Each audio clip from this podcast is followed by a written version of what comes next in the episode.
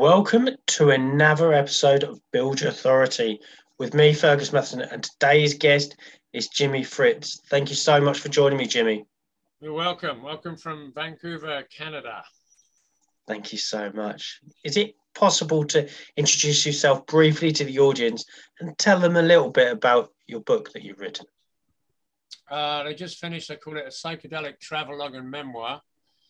It's a um, it's called Confessions of an Ethical Drug Dealer. So I've had a long and storied history with psychedelics since I was 15, really, and I'm 65 now. So it's a 50 year journey through uh, different countries and traveling and uh, experiences with psychedelics. Okay, fantastic. Where where is the um where have the experiences taken you all around the around the globe and well all around Europe. I spent many years hitchhiking around Europe. I um grew up in England, in the south of England, and then uh, started traveling when I was 17. So I went to pretty much all the European countries. I used to tour around and uh, and play in the street. I was a busker, so I would go down to the uh, French Riviera, the Italian Riviera, the Costa Brava, and just do that whole coastline and uh, make money during the summer. And then in the winters, I'd go to either to North Africa, spend a bit of time in Morocco, and uh, across overland to India uh, Southeast Asia. So I did a lot of traveling for about 20 years. So how did the psychedelic experience help you with, with writing your book? Well, I think it just opens up your imagination. It opens up your mind. It lubricates your synapses. I mean, I got a lot out of it. I've never had really any any downside to psychedelics. I've only ever had really positive experiences. I've never really used. I mean, there's a lot of uh, therapy going on right now. There's a psychedelic uh, psychotherapy revolution going on right now. It's, there's so much happening, you can barely keep up with it. But uh, I've never really used psychedelics therapeutically in that way. I've always used them uh, recreationally and uh, you know expansively, psychologically, and I've had a lot of very, very good positive uh, positive effects. Just opening your mind to different possibilities keeping your mind open. Uh, it's great for creativity. So, hmm. you know, stimulates the imagination. So I've had a lot of benefits. I mean, I couldn't imagine my life without psychedelics. So how did you how did you record these these experiences? Did you have to like almost go through the experience of, of taking the drug and and have somebody describe it as you're going through the experience, or how did how did that work? No, no, that would be uh, that would be more of a therapeutic application, you know, where mm. you're monitoring everything that's going on. I just did them in beautiful locations with great people and fantastic countries, and um, and we just just did it as a as an inspirational experiment. Okay. And did you make a conscious effort? To, you said it as a journal. Did you? Did, is this just like obviously? You use like maybe a ghostwriter or tr- tr- somebody that you could get these things down on on paper or? No no. I wrote the whole thing from start to finish in eight months. That's fantastic. And was this just off prior just off your memories of what, what happened?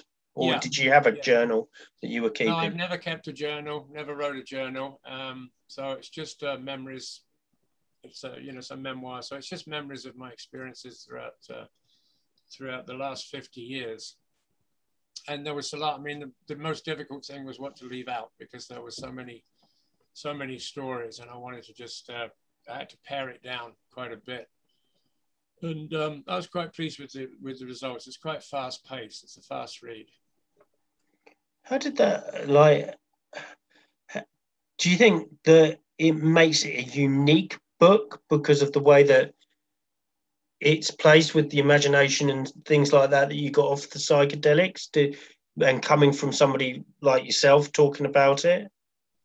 Yeah absolutely. I mean i think you know once if you do psychedelics regularly and you do them responsibly i think it uh, it changes your uh, changes your brain. It it uh, creates new neural pathways the psychedelics create uh, unique neural pathways for the same experience. That's why when you, you know, you look at a piece of wood or a flower or whatever, it looks, you're seeing it for the first time. Because normally you map neural pathways for any given experience and that experience repeats itself. And so things become ordinary and recognizable and sort of mundane. When you do psychedelics, you map new neural pathways for the same experience. So they seem different and new and fresh. And that's that's the inspiring part. And that's what stimulates creativity. So yeah, I'd say definitely the, the book was stimulated by that type of creativity. And how did you how were you able to get the book into the place where they that the book needs to be with people that it needs to be with?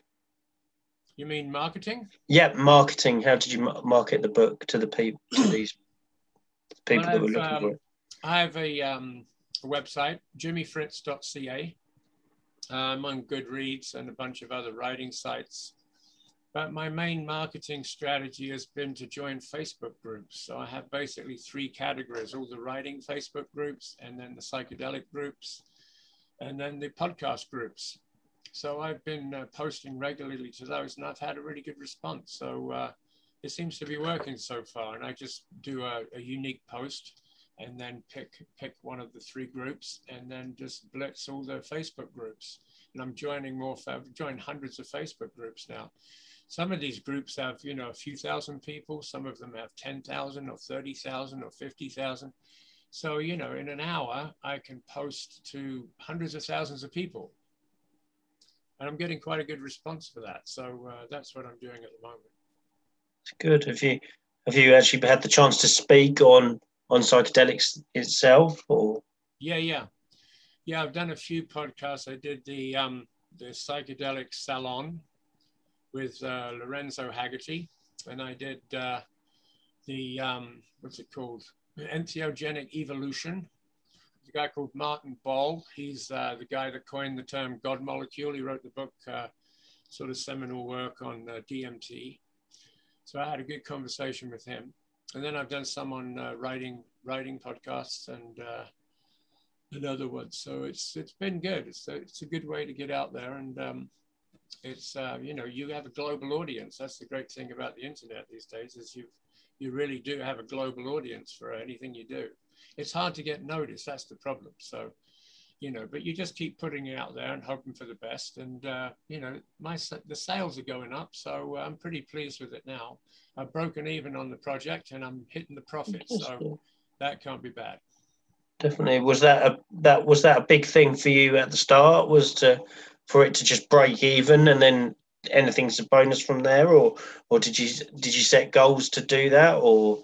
No, no, I just want to you know I just want to have it available as much as possible to whoever wants it, and uh, I don't um, I don't have any expectations of sales, but uh, you know they've been going pretty steady, so I'm pretty happy. I published another book about 20 years ago called Rave Culture and Insider's Overview, and um, that book is still selling today, 20 years later. Still available on Amazon as a as a print on demand and an ebook. So once you're on, uh, you know, once you're on Amazon and, uh, and other sites, it's there forever. Almost like your your signpost or credibility piece. Yeah. Like is it almost like a, a business card that you'd pass around, but like a book. But obviously, yours is more about getting it to the people that under, obviously want to understand psychedelics or understand the experience. Yeah, people that have an interest in psychedelics is definitely that, you know, or travel or memoirs in general. And um, also, hopefully, people that enjoy good writing. Definitely, definitely. Well, it's been fantastic to have you on the show, Jimi. And um, where can people catch you? Uh, jimifritz.ca. I have a YouTube channel uh, under the name Jimi Fritz and uh, find that you can just type in the name of the book, Confessions of an Ethical Drug Dealer, and that will come up on numerous sites and all the Amazons and uh, and uh, Barnes and Noble and Ingram Spark and all those all those places. So it'll come up if you just type it in. Brilliant. Thank you so much for being on the show. Okay, thanks a lot, Fergus. Cheers. All the best.